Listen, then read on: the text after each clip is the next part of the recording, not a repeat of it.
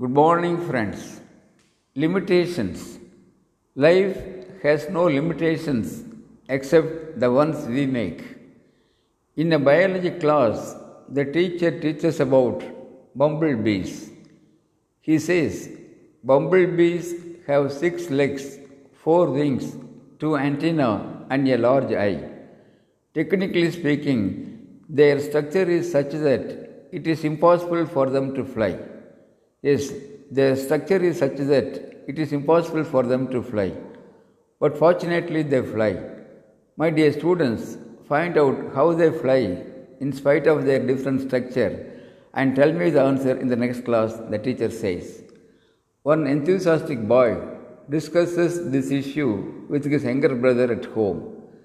The younger brother, an intelligent boy, simply says, The bumblebees fly freely because they are not aware of their limitations.